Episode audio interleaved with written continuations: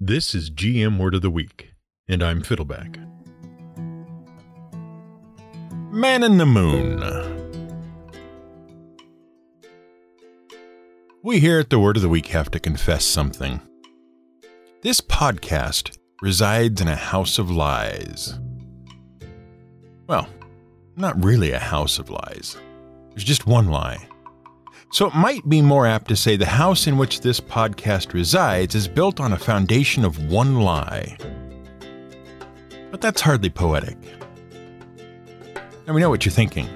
You're thinking that this doesn't at all sound like a follow up on the promise from the last episode about faces in the clouds and pareidolia and promises about gamblers and conspiracies and the moon. But don't worry, those things are coming we haven't forgotten. That's not the lie we're talking about. Nor are we talking about the occasional use of an idiomatic phrase instead of a single word in the title of our various episodes. We're talking about a different lie. One that we tell not just occasionally, not just frequently, but one that we tell in every single episode. But our excuse is that we're only human. And this lie is hardwired into our very brains. Every episode, we take a collection of random elements myths, stories, scientific facts, historical accounts, bits of literature, snippets of pop culture, and we connect them all to a single concept inspired by our favorite hobby fantasy role playing games. And in so doing, we draw your attention to a complex web of interconnections between these things a pattern of causes and effects, and thus we convince you that we are uncovering important narratives hidden beneath the surface of the seemingly random miasma that is the sum total of human knowledge. But there aren't any patterns. Not really. We just bounce from topic to topic, whatever strikes our fancy, really. And we're good at highlighting and describing things in just the right way to make it seem like we're sharing some secret narrative thread that we started pulling from the wool sweater of pop fantasy. We're good at it because it's a very human thing to be good at. And you believe it because it's a very human thing to believe. Last week we talked about the human propensity towards pareidolia. That refers to the tendency of humans to see familiar shapes, especially faces, in random objects or assortments of objects. But we got terribly distracted with a bunch of seemingly related but ultimately random topics. So we didn't get to explain that pareidolia is actually a subphenomenon of something even more human. But to describe it, we first need to discuss schizophrenia. Now, schizophrenia is a serious mental disorder. The name comes from the Greek for divided or split mind. Schizophrenia is a serious mental disorder which distorts the way a person thinks or perceives the world around them. It does not refer to having multiple personalities, however. That is called dissociative identity disorder. Schizophrenia is a type of psychosis. It's a mental illness that prevents the sufferer from telling the difference between what is real and what is imagined. As such, it can be very serious. And the severity varies from person to person, and schizophrenia can be episodic and cyclical. Thus, some sufferers can live relatively normal lives between episodes of schizophrenia. However, in many individuals, the cycles can worsen over time.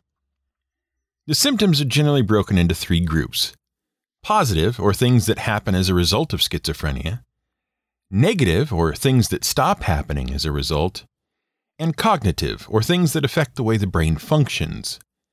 Positive symptoms include hallucinations and delusions and erratic or uncontrolled movements.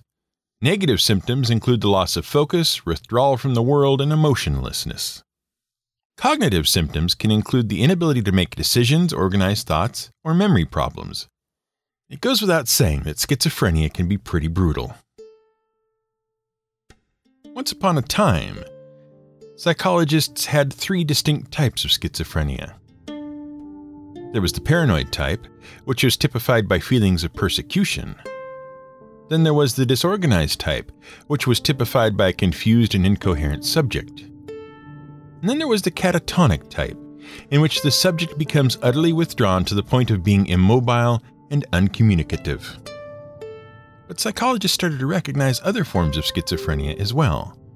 So they added an undifferentiated type, which was basically none of the above. And then they added a residual type, which was some other type of schizophrenia in which the symptoms have become diminished or just gone altogether. And finally, they realized that it was better to just dispense with the types and treat each case individually based on its symptoms, since it really was a complex and varied illness. Now, schizophrenia has probably been with us since the dawn of time. The Egyptians, in their seminal work on mental and physical health, the Book of Hearts, described a number of symptoms typical of schizophrenia. But they really didn't understand which human parts did what, so they generally attributed schizophrenia as a disorder of the heart and uterus, probably being caused by human feces, poison, or demons. We should note that the Egyptians pretty much viewed the heart as the organ tied to emotions and thought and existence because it beats faster when you're in love or excited and because you die when your heart is removed. Which is a fairly good scientific conclusion for 5,000 years ago, so we won't fault them. But schizophrenia wasn't really identified as a distinct mental illness until 1887 by Dr. Emil Kraepelin. He was a German psychiatrist who is generally considered to be the father of modern psychiatric medicine. He called it dementia praecox, which translates to precocious madness, though it might be more apt to translate it as premature dementia. See, he basically saw it as the normal dementia of age, occurring in someone too young for that kind of thing and it was a Swiss psychiatrist named Eugen Bleuler who, in 1911, realized that it was different from dementia and started cataloging the symptoms. And he named it schizophrenia. We should also note, for completeness, that in the past two decades we've discovered a lot of evidence that schizophrenia is a biologically based disease. We even have some very amazing images showing the rapid degeneration of physical brain tissue in schizophrenic patients and we're making great strides toward treating it and ultimately curing it. Well, not us personally, but, you know, doctors and scientists. But we bring it up because of another German, Klaus Conrad. In 1958, he was studying the onset of schizophrenia, especially where it involved paranoia. And what you have to understand is that paranoia isn't just a fear that the world is out to get you. It's actually a very complex set of self supporting delusions the subject not only believes that there are vast conspiracies against them, but that they are also important enough to be the target of such complex conspiracies. Over time, their brain builds very complex patterns of evidence that they are being targeted, and they gradually build up a framework of beliefs as to who is targeting them and for what reasons, and how everyone is involved in this massive framework of conspiracy. And one of the things that Conrad presented in his 1958 paper on the beginnings of schizophrenia was that paranoia and similar delusions seem to start with a runaway sense of building complex patterns of connections between unrelated things. And he coined a term for it apophenia. What does it mean? Well, that's tricky, because it has been suggested by some that the word was misspelled, either in translation or by Conrad himself. If it really is apophenia, it would be derived from the Greek apo, meaning away or from, and phanion, meaning to appear. So it might mean to appear from. But if it was originally supposed to be apophrenia, then it would mean to come away from the mind. Either way, Conrad was referring to a runaway sense of pattern recognition, to see patterns in things that aren't at all related, to draw connections between random things, he was describing it in terms of the early stages of paranoid schizophrenia, in which the mind starts to build connections and patterns out of the random minutiae of life. But the definition gradually expanded to describe a phenomenon that others had recognized ages ago. For example, David Hume, the philosopher, described the human tendency of human beings to project human qualities and patterns of behavior in everything around them. In his 1757 book, Natural History of Religion, he said, We find human faces in the moon, armies in the clouds, and by a natural propensity, if not corrected by experience and reflection, ascribe malice and goodwill to everything that hurts or pleases us. Meanwhile, the term apophenia now describes the human tendency to see patterns and connections where there are none. And evolutionary biologists and psychologists don't see this as a bug, but as a feature. They suggest that as the human brain evolved, it was looking for connections between cause and effect. If something terrible happened and you survived it, you were more likely to keep surviving if you knew what caused the terrible thing to happen. And if something good happened, you were more likely to survive if you knew what caused the good thing to happen so you could make it happen again. In fact, this trait is so useful that the human brain may have evolved to err on the side of seeing a connection. Because the consequences of seeing a connection where none exists are not nearly as bad as missing a connection that does exist. It comes down to the difference between what statisticians call type 1 and type 2 errors. Basically, imagine you have an idea about how something might work. For example, you suspect that the government is putting fluoride in the water to weaken your resistance to mind control signals. After all, you read about Project MK Ultra. You know how fluoride works. The easiest way to test an idea is try to prove the opposite idea. For example, you could test your water to see if it's free of fluoride. If it has no fluoride in it, you know your theory can't be true. That's called a null hypothesis. Now, if your water does have fluoride, that doesn't prove your theory is true. It means you need to test further null hypotheses. But let's not go crazy. Now, an experimental result might come out wrong. There's always a chance, for example, you test the water and misread the testing apparatus, or accidentally put your samples too close to your toothpaste and they get contaminated or something. So you might detect fluoride that isn't really in the water. Or you might miss fluoride that really is in your water. Statisticians call the first one, detecting something that isn't there, a type 1 error. It's also called a false positive because it leads you to reject the null hypothesis and therefore assume that your original idea hasn't been disproven. The other one, not detecting something that is there, that's a type 2 error, also called a false negative. Your brain evolved in a world where false negatives can kill you, but false positives probably won't kill you as much. And so it errs on the side of false positives. Thus, you tend to see patterns where none exist. Speaking of statistics, one example of apophenia at work is the so called gambler's fallacy.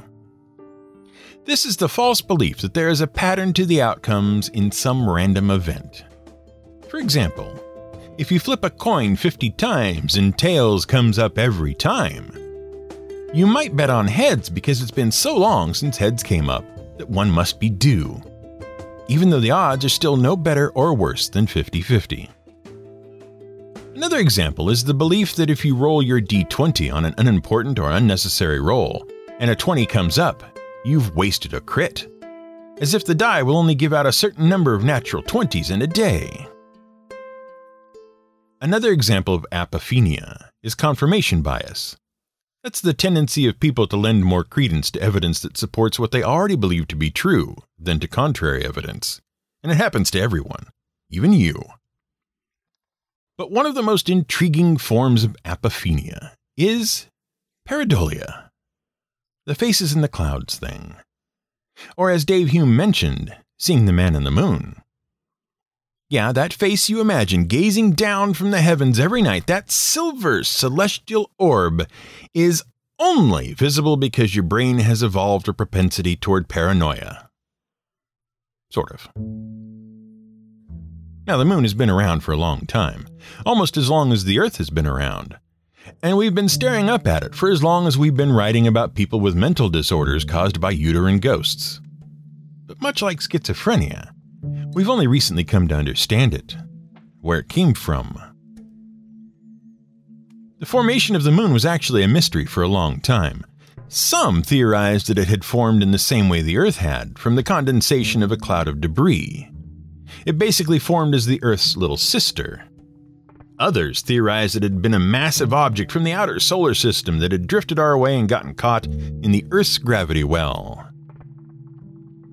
It wasn't until 1972, when the United States of America sent some people up there to gather some pieces of the moon, that we finally developed a solid theory of where the moon came from. When we got the moon rocks back from the Apollo moon mission, we made a few surprising discoveries. First, that the moon was slightly younger than the Earth. Second, it seemed to be made of the same rock as the Earth. Third, the moon had cooled from a molten blob of rock. And fourth, the moon was missing certain elements that were found in Earth rocks. And this kind of ruined everything. The moon couldn't be younger than the Earth if it formed at the same time. And it wouldn't be made of the same material as the Earth's surface if it came from somewhere else after the Earth formed. But the moon was also too old to be made out of the Earth's surface because the surface didn't form until 200 million years ago, and the moon was older than that.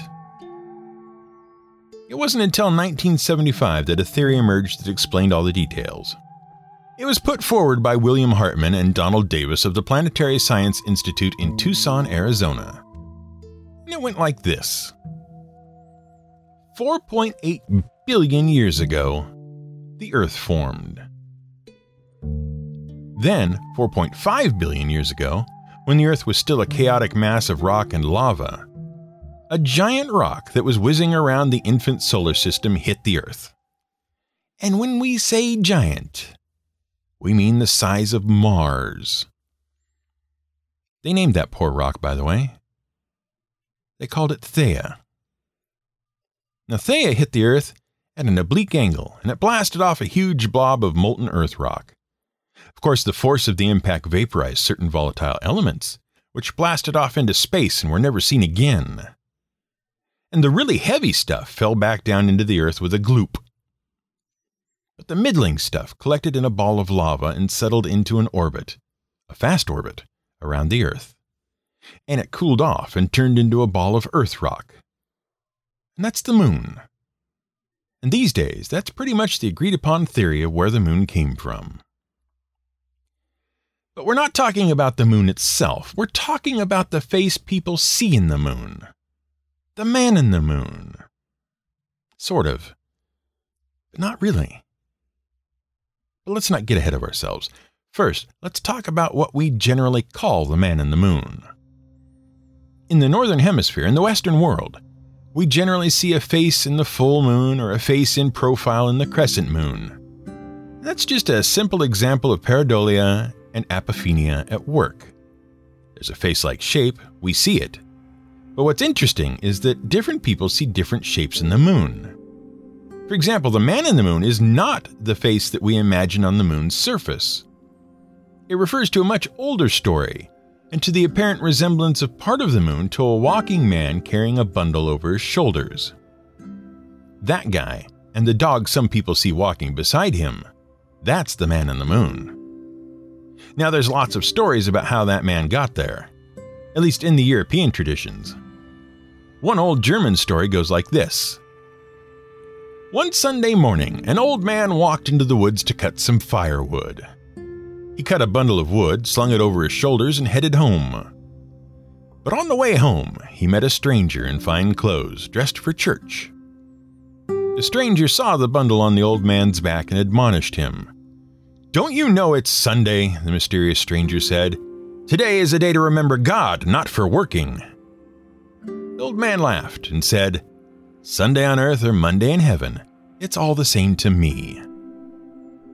The stranger then said, If you don't value Sunday on earth, you can carry your burden forever in heaven as a warning to all those who forget the Sabbath.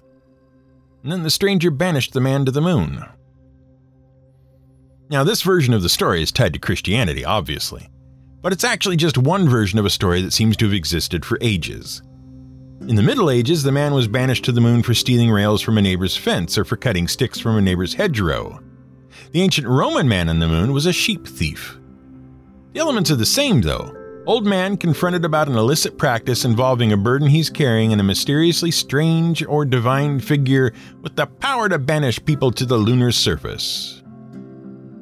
Speaking of people banished to celestial objects, Let's end with another story of shapes on the moon. In this case, it's the myth of Chang'e, the goddess in the moon. And it's related to the rabbit in the moon. See, in China, Korea, and Japan, when they look at the moon, they see the shape of a rabbit. And once you look up a picture of it, you can't unsee it yourself. They each have their own story for what the rabbit is doing up there. The Chinese jade rabbit makes medicine, while the Korean rabbit of the moon makes rice cakes, and the Japanese rabbit on the moon is actually a magical anime schoolgirl. Okay, not really. But anime superhero Sailor Moon's given name, Usagi Tsukino, is a play on the phrase Tsukino Usagi, which means rabbit of the moon.